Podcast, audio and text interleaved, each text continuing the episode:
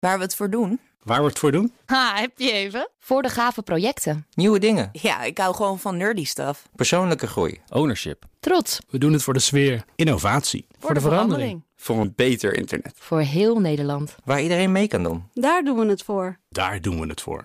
Waar doe jij het voor? Kom werken voor KPN en groei op jouw manier. Check de actuele vacatures op het gebied van data, security, development en networking op jobs.kpn.com/tech. BNR Digitaal wordt mede mogelijk gemaakt door Orange Cyber Defense. Orange Cyber Defense. Build a safer digital society. BNR Nieuwsradio. Digitaal. Herbert Blankenstein.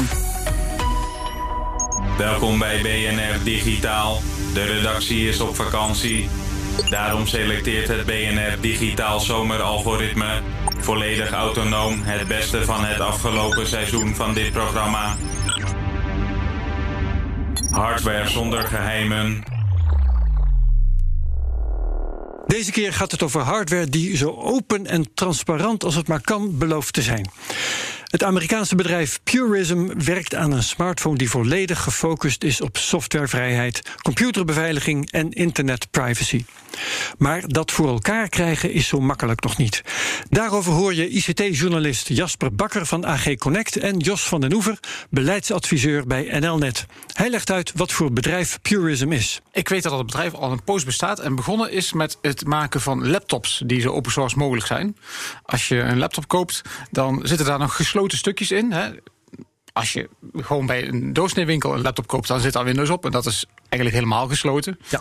Uh, maar zelfs als je er Linux op installeert, dan zitten nog veel dingen zoals de BIOS en bepaalde. De opstartchip, uh, zeg maar even. Precies, de, opstart, ja. de opstartchip en de software die daarop zit, die zijn nog gesloten. En het bedrijf Purism die zei van nou, wij willen een pure open machine hebben. Dus wij beginnen met uh, bepaalde chips die wij niet als open beschouwen van het moederbord te halen. En wij gaan uh, een open BIOS uh, op de laptop zetten. En zo verkopen ze dus al lang uh, ja, grote laptops. Ja. En dat, dat gaat zo goed af. Er is een. Uh, dat kost 1400 dollar, heb ik gezien. Zijn ja, niet goedkoop? Nee, je betaalt er wel iets voor. Tuurlijk. Ja, het, is, ja, het, is een, het is een custom product. Hè. Je zou zeggen, nou, je haalt de Windows af, dan wordt het goedkoper. Maar dat is niet zo. Nee. En die, die, chips die ze erop zetten, dat is ook eigen werk. Het is niet een kwestie van ik neem deze chip niet en ik haal even het open alternatief. Want is dat er wel? Het open alternatief wordt uh, niet door Purism zelf ge, uh, helemaal vanaf niks gemaakt. Mm -hmm. Zij uh, kijken wat er in de community is. En er zijn gewoon mensen die dat belangrijk vinden, die het leuk vinden om dit open te hebben. En die publiceren dat als open source. En zo'n bedrijf die zegt: hey, kijk, mooi, een grondstof voor een product. En de grondstof in dit geval software.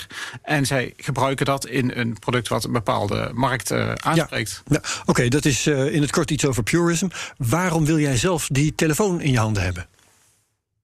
Ik vind het een, een, heel mooi streven om zo'n telefoon te maken. Ik uh, kijk naar de, de, de, telefoonmarkt en zie dat er eigenlijk nog maar twee grote spelers zijn die bepalen hoe een telefoon werkt. Er zijn wel meer bedrijven die telefoons. Ja, precies. Ja. Uh, nou ja, niet zozeer Samsung, maar eigenlijk Google. Uh, Google Met Android. Maakt, maakt Android. Ja. En die be bepaalt dus eigenlijk wat doet je telefoon. En Apple die bepaalt dat voor Apple-telefoons. En ja, er zijn dus maar heel weinig spelers. Ik zou het leuk vinden als er een derde partij of meer partijen nog op de markt komen. En als het ook doorzichtiger is wat mijn telefoon doet. Ja. En een bedrijf die probeert om een product te maken wat zo transparant is, dat spreekt me heel erg aan. Ja, en dan wil je dat in handen hebben en ook zelf onderzoeken, neem ik aan. Van, uh, Doet hij het? Hoe doet hij het? Doet hij het goed? En zo. Ja, precies. Daar komen we zo over te praten. Jasper, um, het fenomeen open source. Kun je nog even een heel kort college geven wat dat uh, inhoudt en waarom het leuk is? Um, ja, grove vergelijking. Niet alleen een roman hebben, maar ook alle aantekeningen en alle notities waarmee die roman tot stand is gekomen. Alle afgekeurde hoofdstukken, alle andere dingetjes.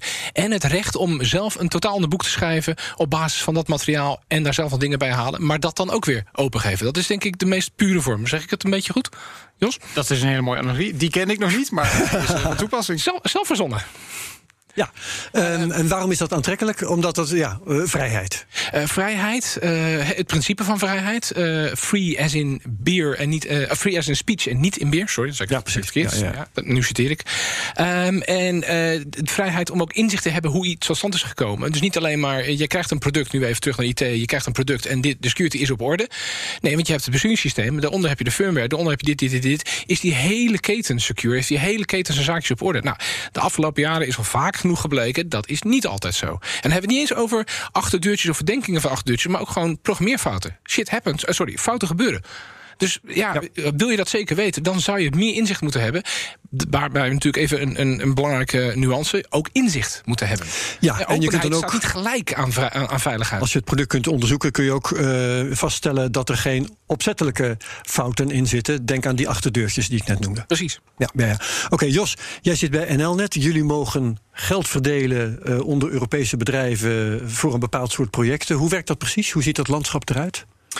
Dat landschap is groot en divers uh, sinds wij begonnen zijn. Wij hebben uh, vorig jaar van de EU uh, 11 miljoen gekregen om te verdelen op het gebied van zoeken op internet en privacy. En die twee onderwerpen, daar hebben wij ons netwerk voor aangesproken. We hebben daar een, een call uitgedaan en gezegd van nou, mensen die iets willen doen hierop en die zeggen van ik wil er wel ook graag voor betaald worden om, om, om deze verbetering door te voeren, die kunnen bij ons een een formulier invullen. Heel laagdrempelig allemaal. Dan gaan, gaan wij kijken van nou, is dit een mooi project? En dan geven wij een bescheiden beurs om mensen daar uh, aan te laten werken. En bescheiden, dat is uh, tot 15.000 euro. Dus uh, iemand met niet al te grote eisen, die kan er mooi een jaar van werken. Ja, en jullie geven ook dat geld aan sommige open source projecten. Uh, open source hardware bijvoorbeeld ook. Hè. Ik, ik geloof zelfs, uh, dat weet ik zelfs, uh, dat jullie betrokken zijn bij het ontwikkelen van een open source communicatieapparaat en een open source laptop.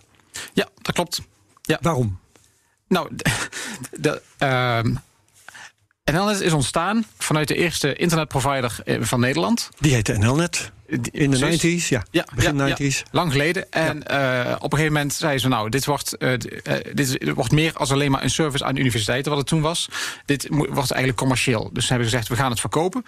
Uh, maar de opbrengsten die we hebben, en daar waren ze eigenlijk al, ze hadden eerder al meer opbrengsten als ze konden gebruiken. Uh, die, die opbrengsten die gaan we gebruiken om mensen te motiveren om verbeteringen aan het internet door te voeren. En het internet is gebaseerd op openheid. Dus wij stellen als voorwaarde altijd een verbetering die je maakt. Die hoeven wij niet te krijgen, die moet gewoon iedereen krijgen. Ten goede aan iedereen, precies. Ja. Ja, en vandaar dat open principe. Um, nou, is er dus die, die Libra die, die je hebt besteld. En um, de open source um, uh, laptop bijvoorbeeld, die heet Balthazar, die, waar jullie bij betrokken zijn. Mm -hmm. dat, uh, zijn jullie dan concurrenten van elkaar op deze manier? Nee, zeker niet. Nee? nee, nee. Waarom niet? Want jullie doen hetzelfde en dat zijn producten. Ja, als ik een, een, laptop koop, kan ik hem alleen maar nou, een, een Balthazar laptop nemen of een Librem laptop. En dan is het toch of-of, zou je zeggen? Dat is waar. Maar het zijn. Uh, nou, ten, ten, eerste, als NLNet zelf hebben wij geen uh, economisch belang bij het succes van een van de twee dingen. Dat is een onafhankelijke club, ja. die maakt dat met subsidie van jullie. En, maar jullie zijn niet betrokken, jullie hebben geen belang bij de verkoop. Wij hebben helemaal geen belang bij de verkoop. Nee. nou, wij hebben belang bij de verkoop in de zin van wij vinden het belangrijk dat mensen open laptops hebben. In plaats van gesloten laptops. Dus we zouden het leuk vinden als het een succes wordt. Maar we hebben er geen uh, aandelen in of zo. Ja, en, en het openheid, dat komt ten goede aan allen. En je vragen, je zit denk ik iets te veel in de business nieuwsradio. Ja. Logisch natuurlijk. Uh, en niet dat het hier een idealistisch iets is, maar uh, wat de een bedenkt en wat goed is voor de ander, is ook beschikbaar voor die ander. In, in de openheid, pure open source vorm. En daar, ja, klinkt een beetje socialistisch, maar daar worden we met z'n allen beter van. Um, maar is ook zakelijk al zo. Hè? De huidige IT-industrie, uh, Intel-servers, datacenters, de nederige PC, is ooit ontstaan omdat IBM wou reageren op de Apple II en de Commodore 64 en dat soort micro computers, geen serieus speel, speelgoed. Maar we willen binnen een jaar een eigen personal computer op de markt brengen. Ja, binnen een jaar een eigen PC, dat was toen de tijd. Ja, dus pak maar wat standaardcomponenten en dat knopen ze aan elkaar, simpel gezegd, met het eigen BIOS. Dat BIOS is vervolgens door Compaq, weet u nog, nog, nog, gereverse engineered. Precies. ja. En zo is de hele PC-kloonmarkt ontstaan. Zo is de hele ja. PC-markt ontstaan. En ik zou zelfs willen argumenteren, zo is de huidige, een groot deel van de huidige IT-industrie... dus niet Unix-servers, niet mainframes, maar wat daarna is gekomen... is daaruit voortgekomen. Ook uit een vorm van openheid. Niet openheid zo puur als we het nu over hebben met, met Librem... Uh, maar wel standaardisatie en openheid. Dus ja. dat, dat heeft een hele industrie geschapen. Waar we het nu ook over hebben. En nu even kort uh, nog uh, open source hardware. Kijk, Linux en zo is al een verhaal dat we heel lang horen. Firefox, open source browsers, ja. heel veel open source software. Is open source hardware iets nieuws? Eigenlijk niet. Uh, uh, IBM heeft een power processor, waar de oude Power PC ooit in Apple Macs van afgeleid is, heeft hij ook open source gemaakt. Vanuit de gedachte, dan kunnen meer bedrijven er iets mee gaan doen. Dan krijg je een groter ecosysteem en dan gaat het getij omhoog, tilt alle boten mee. Digitaal. Waarin je het beste hoort van het afgelopen seizoen van dit programma. Deze keer over open source hardware en met name open source smartphones. Uh, die toestellen van de Librem 5 die zouden volgens Ars Technica zo open source zijn als op dit moment maar mogelijk is. Uh, Jos, kun jij me vertellen hoeveel procent van zo'n toestel nou inderdaad aan die open source principes voldoet? Of hoeveel procent nog niet? Ja, de, in procenten van gewicht, in procenten van onderdelen. dat is natuurlijk een beetje procenten van waarde. Ja, ja, ja precies. Okay. Nou, ik denk dat, dat, er zijn een paar onderdelen die, die nog gesloten zijn. Uh, het belangrijkste component daarvan is eigenlijk de, de chip die, die, die met de antenne verbonden is en die alle communicatie doet. Mm -hmm. Daar zit een, een, binary blob in. En dan is er nog een stukje uh, van het geheugen, wat het geheugen initialiseert. Dat is relatief klein, maar ook dat is gesloten. Ja. En Prism zegt van nou, wij willen dat dat gesloten gedeelte dat dat in ieder geval geen kwaad gaat doen op, uh, de, ding, op uh, de main uh, dingen. Want als daar iets geheimzinnigs in zou zitten, dat het in elk geval niks kan. Ja, ja. Dus die, dat zijn aparte kaartjes die je in en los kunt klikken op, je, op je telefoon. Daarom is het ook een vrij dikke telefoon. Uh, dus je kunt hem openmaken. Je kunt gewoon, net als dat je in je computer je geheugen kunt verwisselen, kun je deze twee chipjes kun je eruit halen. En uh, vervangen door iets anders als je dat uh, onveilig vindt worden. Ja. Waar ligt het aan dat zulke onderdelen dan nog niet in open source vorm te krijgen zijn? Dat is een goede. Ik denk dat het voor de antenne ermee te maken heeft dat 3G, 4G, 5G standaarden steeds ingewikkelder worden. Uh, daar moet je zoveel kennis voor hebben om dat allemaal ja. in te implementeren. Uh, dat, is, dat is nog uh, behoorlijk lastig. Ja. ook projecten die we bij NLNet sponsoren, willen we ook. zijn, er, zijn er ook projecten die, die mee willen doen in die 4G, 5G netwerken. Maar op dit moment is het al een hele uitdaging om het 4G mee te kunnen doen. Ja, en dat zie je natuurlijk veel dat producten die niet open source zijn ontwikkeld worden door kapitaalkrachtige bedrijven. Denk aan Windows bijvoorbeeld. Um, die kunnen daar sloten geld in pompen. Terwijl uh, als een club uh, het met open source wil doen, dan zijn ze afhankelijk nou, bijvoorbeeld van subsidies van jullie, van NLNet. Is dat te merken aan de producten die je dan ziet, aan zo'n telefoon, zo'n Librem 5 bijvoorbeeld? Dat het met ja. een veel lager budget is ontwikkeld? Ja, dat, dat, is, dat is heel, heel goed te merken. In die, in die review van Ars Technica stond ook dat uh, de, de, de, bijvoorbeeld nog stukjes uh, lijm uh, zichtbaar waren. en dat die soms nog warm werd. En dat die niet altijd even betrouwbaar op te laden is. Ja. dat heeft ook te maken met, het, met de hele open manier van werken die ze besloten hebben. Ze leveren al eigenlijk producten uit die nog niet helemaal goed genoeg zijn. Daar kun je voor kiezen. Als je hem bestelt kun je zeggen, nou, ik wil hem sneller hebben. Maar dan weet ik dat er nog van alles mis mee is. Maar vervolgens wordt er veel informatie door de fabrikant gegeven en ook door de community. Want er zijn veel vrijwilligers die ook gewoon meekijken en ook meehelpen om het te verbeteren. En die zeggen, oh, ik heb uh, even met een heatsensor gefilmd... van hoe dit model en dat model uh, met elkaar vergelijken. En dan heb ik het dus over een levering met twee maanden verschil. En die zeggen dan van, nou, oké, okay, dit is uh, zo, zoveel beter geworden. Ik heb er zelf voor gekozen om een late levering te krijgen. Want ik ben meer, een iets meer volwassen ja, product krijgen. Ik vind het leuk om te sleutelen, maar dan ja. sleutelen met het toetsenbord. Dus in de software. En dus de hardware mag voor mij al wat volwassener zijn. Jasper, als, je, als jij dit hoort, en het is vast niet allemaal nieuw voor jou... wil je er dan juist één hebben? Oh, leuk nieuw spul is nog in ontwikkeling enzovoort? Of denk je, ik heb liever een telefoon die werkt? Ja, mijn, mijn hardware-kennis is matig, maar mijn hardware-skills niet zo. Dus ik zou dan niet voor de pre-alpha gaan, maar voor de beta toch zo'n beetje. En wat later staan. Omdat ik toch ook een beetje, ik wil dingen ermee doen. Maar ik kan me voorstellen dat voor heel veel techneuten is wat het ding doet en, en hoe het ding dingen kan doen, als je me nog volgt, dat dat juist ja. fascinerend is. Hè? Dus, dus de hardware verbeteren en dat dan weer teruggeven, zodat inderdaad de beta 2, beta 3 een nog beter toestel wordt. Maar ik ben een aantal jaar geleden, maar dat heeft ook met tijdgebrek te maken, ben ik toch meer overstap van ik wil een computer gebruiken en ook een smartphone als tool om iets anders te bereiken en niet het ding zelf als knutselobject. Maar er is denk ik een grote markt ook voor mensen die juist willen knutselen. En dan denk ik ook aan scholen en studenten die denken van nou, ik wil meekijken hoe zo'n ja. ontwikkelproces. Het heeft een gaat. opleidingselement erin. Het heeft een zeer grote opleidingswaarde. Ja. Dan kun je ook kijken naar de Raspberry Pi. De Raspberry Pi is gewoon een klein uh, computerbordje wat je voor een paar tientjes kunt kopen. En je kunt helemaal snappen hoe het werkt. Er zitten pinnetjes op, je kunt er van alles op aansluiten. Maar het is gewoon een volledige computer. Je kunt er, uh, je kunt er brieven op typen, je kunt er mee mailen, je kunt er mee internetten. Maar je kunt er ook allemaal sensor, sensoren aan hangen. En als we dat nou kunnen doen in een formaat wat je in je broekzak kunt stoppen. Ja. Nou, dat zou hartstikke leuk zijn. Dat is eigenlijk waar de mensen van Libro mee bezig zijn. Ja, ja. Als je nu hoort wat Purism aan het doen is, dan. Um, ja, dan leer je een hoop over de supply chain. Hè. Ze proberen verschillende dingen gedaan te krijgen. En krijgen dan van de grote bedrijven in China, die alle telefoons eigenlijk maken, krijgen ze door, ja, nee, maar daar kunnen we helaas niet aan beginnen. Daar gaan we, geen, we gaan niet jullie open source onderdelen in een product stoppen dat wij maken. Um, ja, wat, uh, waarom willen die bedrijven dat niet doen eigenlijk? Dat is geen principiële kwestie van dat ze open source niet leuk vinden. Uh -huh. sterker nog, open source is heel erg eh, aan het groeien. Uh, in een uitzondering hebben jullie een poosje geleden ook gesproken over ARM-processoren.